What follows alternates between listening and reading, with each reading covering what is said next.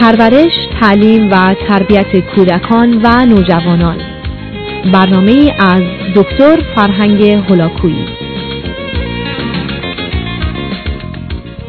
بینندگان عزیز حضار گرامی در بخش پیشین این برنامه به این نکته اشاره کردم که تغییراتی در روابط اجتماعی و شرایط و موقعیت زندگی انسان به وجود آمده و به خاطر اون کار پرورش و تعلیم و تربیت هم دگرگون شده این تغییرات رو در پانزده مورد بنده تصور می کنم که باید بهش توجه و اعتنایی کرد و مورد قبلی تغییری است که از فرهنگ به اخلاق داده شده.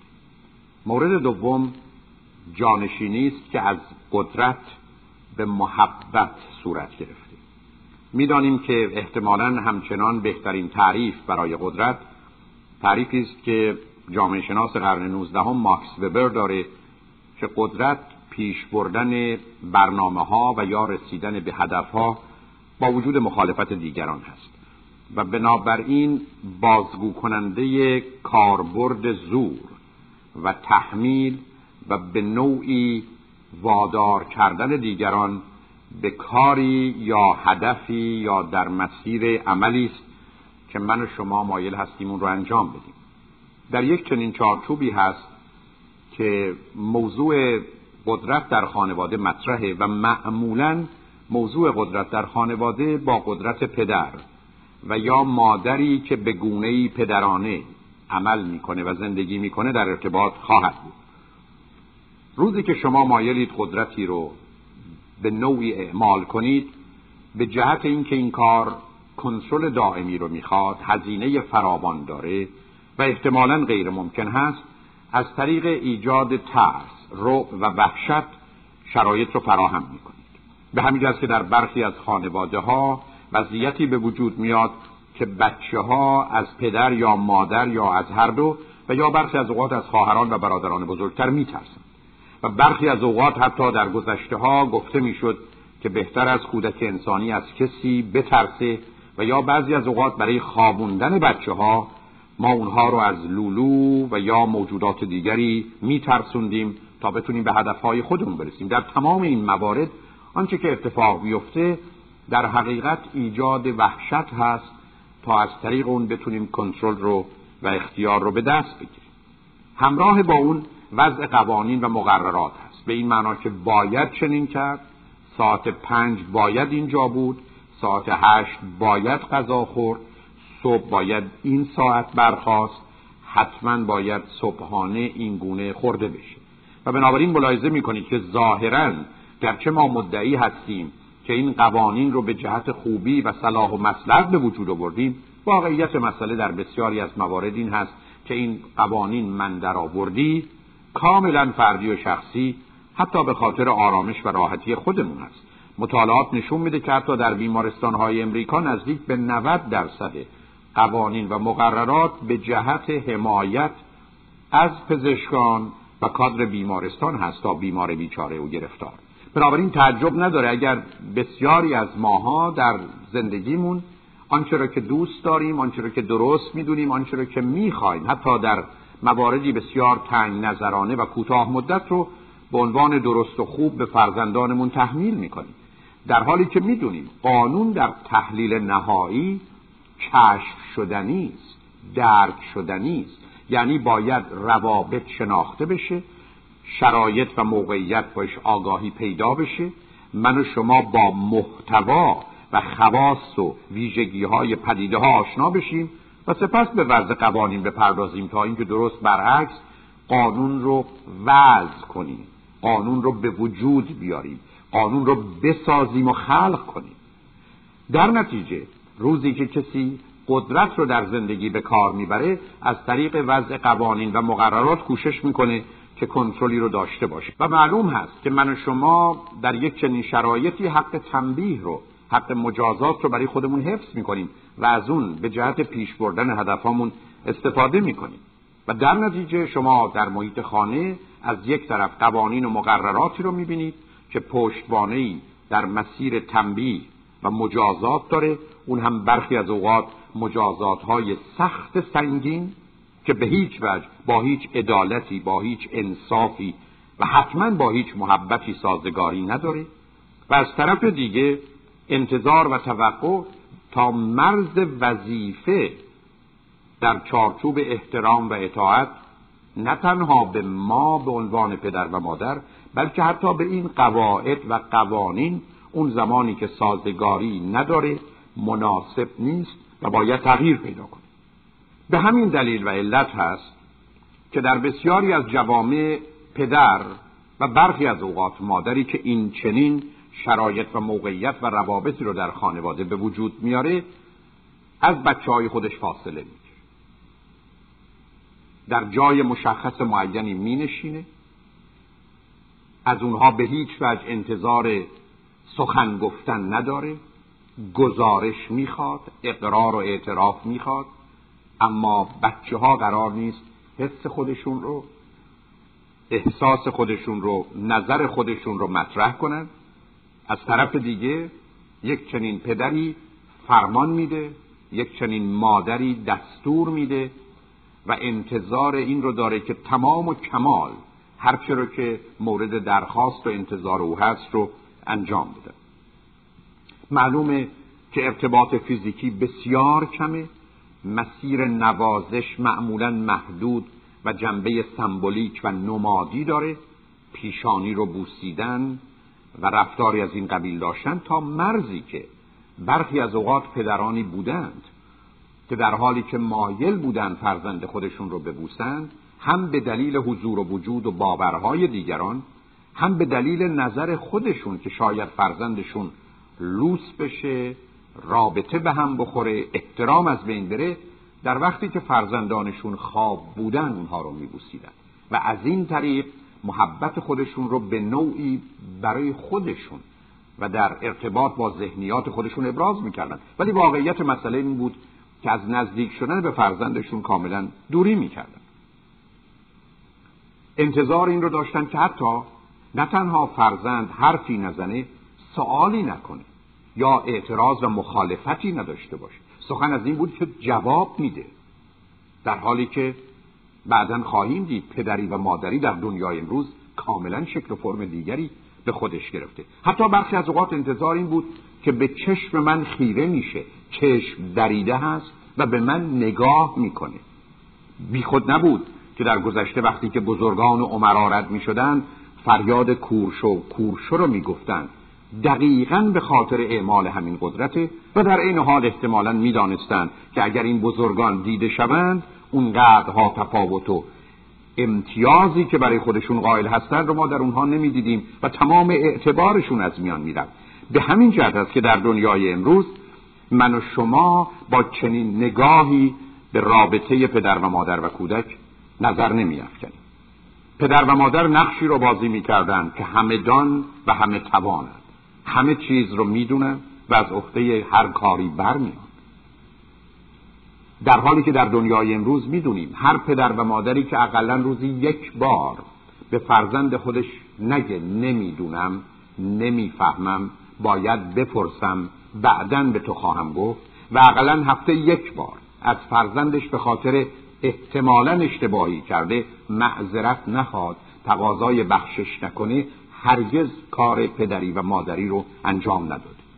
فرض ما بر این بود در گذشته که پدر و مادر باید آنچنان بر مستری و مسندی بالا بنشینند که اصلا دسترسی به اونها وجود نداشته باشه و در نتیجه بچه فرصت نکنه که حرفی بذاره بی خود نبود که حتی در داستانهای ما که متاسفانه بسیاری از اوقات مادران اون رو منتقل می‌کردند.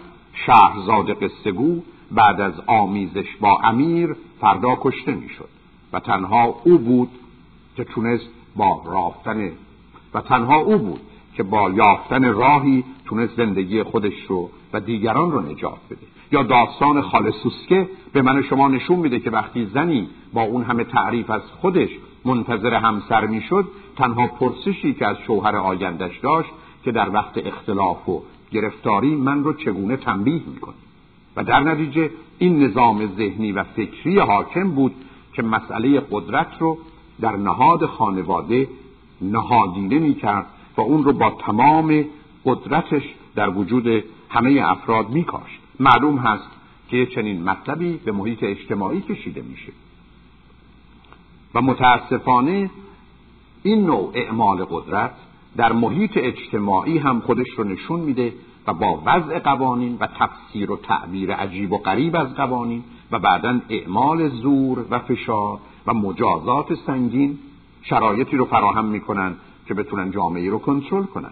و معلوم هست که در یه چنین محیطی وحشت اساس ارتباط هست با آنچه که ظاهرا نامش احترام و توجه هست هیچ چیز جز احساس بد یک فرد در ارتباط با دیگری نخواهد و حالا که در دنیای امروز من و شما می‌دونیم که این همه عشق به قدرت که ناشی از ضعف و زبونی و ناشی از آسیب و درماندگی کسی است که در کودکی از پا در آمده و مورد تجاوز و ظلم و زور واقع شده و همکنون برای نجات خودش چاره جز داشتن قدرت نمی‌بینه یعنی عشقی. یا با تمام وجودش میل به داشتن قدرت داره به قدرت عشق تبدیل بشه. یعنی عشق به قدرت به قدرت عشق تبدیل بشه. محبتی که می‌تونه. روابطی عمیق و سنگین. از درون و بیرون. با تمام اجزا و سلول های کودک انسانی و پدر و مادرش برقرار بشه. روابطی که بزرگترین خواسته کودکان. بزرگترین انتظار و آرزوی کودکان خشنود و راضی و راحت و آسوده کردن پدر و مادر. اون هم از طریق کار درست نه از طریق تظاهر و وانمود کردن آنچه که بد هست. به همین جد است که در محیط خانواده امروز جایی به هیچ وجه برای قدرت نخواهد.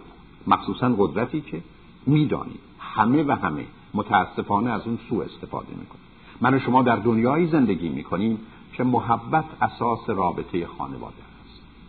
این محبت ابتدا در ارتباط فیزیکی هست. همه بچه ها باید در آغوش پدر و مادرشون با بوی پدر و مادرشون با گرمای پدر و مادرشون با صدای قلب پدر و مادرشون در تمام عمرشون آشنا باشن. این محبت آغوش رو باز می‌کنه نوازش رو موجب میشه. آنچه که امروز می‌دانیم بیش از هر چیز دیگه کودک انسانی به او احتیاج داره و با این محبت و نوازش که امنیت اتفاق میفته و عشق رو و محبت رو میآموزه. این نوازش هست که فرصت میده کودک سخن بگه حرف بزنه. اوست که باید حرف بزنه. اوست که باید حس و احساس و نظرش رو بیان کنه. اونه که باید سوال کنه و پدر و مادر با مهربانی کوتاه مناسب به او پاسخ بدن. به همین جهت است که بچه ها قرار قصه های خودشون رو بگن و پدر و مادر قرار برای اونها قصه بگن. اگر یه چنین ارتباطی به وجود آمد اگر یه چنین شرایطی فراهم شد اون زمان هست که رابطه به وجود آمده. پدر و مادر باید از هر فرصتی استفاده کنند که فرزندشون حسش رو احساسش رو و نظرش رو بگه. پرسشش رو مطرح کنه. وقتی که پرسشش رو مطرح می‌کنه بپرسن از کجا این پرسش آمده؟ او رو تشویق کنن تا چرایی و چگونگی سوالش رو مطرح کنه. به او کمک کنن که خودش رو بشناسه. به او کمک کنن که علل و عوامل حرفش رو بفهمه. تفکر و اندیشش رو پیدا کنه تا بتونه بدونه که در چه شرایطی و روابطی ایستاده و چگونه با پدر و مادر برخورد پیدا می‌کنه. روزی که چنین رابطه این چنین زیبا. به وجود آمد. این چنین حقیقی و واقعی به وجود آمد. معلوم هست که بچه شجاعت اونو پیدا می‌کنه که حرف بزنه اعتراض بکنه و انتظاراتی داشته باشه. می‌دانیم در دنیای امروز پدری و مادری داشتن دو گوش شنواست نه زبان گویا. هر پدر و مادری که جز در مواردی که فرزندشون نمی‌دونه و باید از طریق گفتار آگاه بشه حرف می‌زنن به فرزندشون آسیب می‌زنن. هر پدر و مادری که سخن خودشون رو تکرار می‌کنن آهسته آهسته فرزند خودشون رو کر و سپس لال خواهند کرد. و بی خود نیست که برخی از بچه های ما ده ساعت با دوستانشون حرف می‌زنن اما ده ثانیه با ما نمی‌خوان حرف بزنن و تازه در این مدت هم احساس خوبی ندارن. همه اینا نشون دهنده این است که من و شما باید بدونیم که فرزندان ما به ما پناه میارند و خانه ما پناهگاه اونهاست و به هیچ وجه جایی به جهت جنگ و جدال و مخالفت و مقاومت نیست. کودک انسانی باید در خانه به آرامش برسه به امنیت برسه به راحت برسه به استراحت برسه تا همین رو برای خودش بخواد همون رو برای عزیزانش در آینده و برای همه مردم دنیا آرزو کنه. ولی اگر قرار باشه در خانه من با جنگ و جدال و مجادله در ارتباط باشم. اگر قرار باشه زندگی من دائما با این گفتگوها هر روز آغاز بشه ادامه پیدا کنه و با خشم و قهر و احساس بد من و شما به خواب بریم معلوم هست که همه ما را از پا درخواد بنابراین دومین دگرگونی تغییر قدرت به محبت هست. جایگاهی قدرت به هیچ شکل و فرمی در خانه نداره. می‌دانیم که قدرت یک توهم هست. Illusion a myth. یک افسانه است یک خیال است. به چه معنا؟ هیچ کسی در جهان قدرتمند نیست. این مردم ضعیفند که با ضعف خود به او احساس قدرت و یا اعمال نظری مبتنی بر این قدرت میدن. به همین جهت است که قدرتمندان جهان اون زمان که مردم از اونها قدرت رو می‌گیرند به این معنا که دیگه خودشون رو ضعیف در مقابل اون نمی‌دونند تبدیل به موجوداتی میشن آنچنان تنها و جدا و لخت و اوریان که به هیچ وجه جایی برای زندگی عادی و معمولی هم پیدا نمی‌کنه. بنابراین توهم قدرت رو نباید به عنوان یه واقعیت دونست. چیزی در جهان به اسم قدرت وجود نداره. هیچ کس در جهان قدرتمند نیست. مگر اینکه دیگران به او قدرت قدرت نمایی رو در ارتباط با خودشون به اون بدن. به همین جهت است که مردمان یک کشوری ای بسا از کس دیگر هرگز نمیترسن زیرا اون آدم رو با قدرت نمی‌بینن چه که خودشون رو ضعیف در ارتباط با اون نمی‌بینن اشکال کار قدرت اینه که اولا همه و همه از اون سوء استفاده می‌کنن. اشکال کار قدرت این هست که موجب ظلم میشه و این ظلم رو هرگز نمیشه در جهان از بین برد و ظالم رو از میان برداشت مگر اینکه مظلوم وجود نداشته باشه. اگر مظلومی در جهان نباشه ظالمی هم در جهان نخواهد بود ولی اگر مظلوم هست حتما ظلم و ظالم ادامه پیدا خواهد. مورد سوم مورد تغییر اطاعت به همکاری است. در طول تاریخ پدر و مادر نه تنها انتظار داشتند که فرزندشون حرفشون رو بفهمه که غالب اوقات نمی‌فهمید با وجود نفهمیدن منتظر اجرای اون بودن. و حتی پیامی که به او می‌دادند این بود که ما تو رو دوست داریم اگر می‌دادند اما صلاح تو رو مسلحت تو رو منفعت تو رو می‌دانیم. ما داناییم و تو نادان. ما تواناییم و تو ناتوان.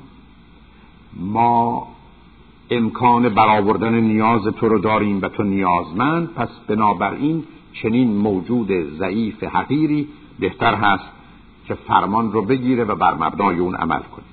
معلوم هست که در یه چنین شرایطی روابط بستند و نباز روابط محدودند. پدری فرزندی رو احضار می‌کنه یا مادری چند کلمه میگه تکلیف مشخصه رابطه قطع میشه. در یه چنین محیطی روابط محدودند روابط ثابتند.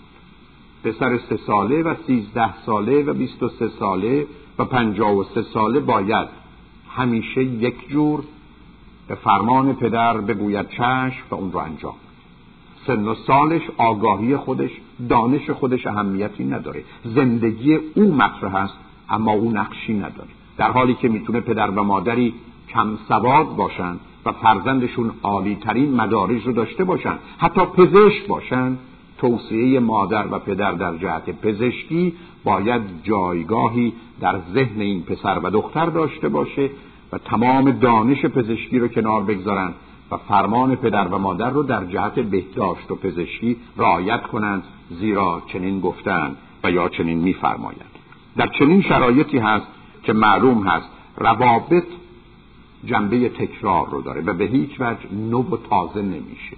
به همین دلیل است که بسیاری از افراد در هر سن و سالی که باشند با پدر و مادر خود آنگونه صحبت می‌کنند که در گذشته ها سخن می‌گفتند و حرف می‌زدند. نتیجه چنین حالتی این هست که ما انتظار داریم فرزندمون نه به ارزیابی دست بزنه نه به قضاوتی بنشینه نه تصمیمی بگیره. نه قرار هست که در زمینه مطالعه بکنه نه قرار هست تحقیقی بکنه.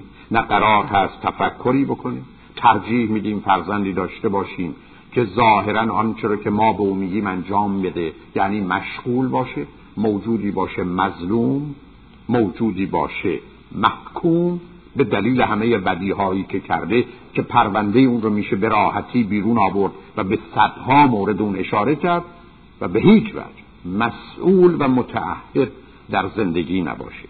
ما در یه چنین شرایطی مایل هستیم که فرزند ما اطاعت ما رو بکنه و این اطاعت یا obedience تا اونجا میره که حتی اگر به ذهنش خطور کنه که باید احتمالا کار دیگری بکنه یا رفتار دیگری داشته باشه حتی در ذهنش هم خطا و اشتباه و گناه کرده. بنابراین آنچه که در طول تاریخ از کودکان و نوجوانان و جوانان خواستند اطاعت محض بدون قید و شرط و می‌دونیم که چنین چیزی با دنیای امروز و شرایط جدید سازگاری نداره. اجازه بدید که بعد از شنیدن چند پیام دنباله این سخن رو با شما عزیزان داشته باشم. لطفا با ما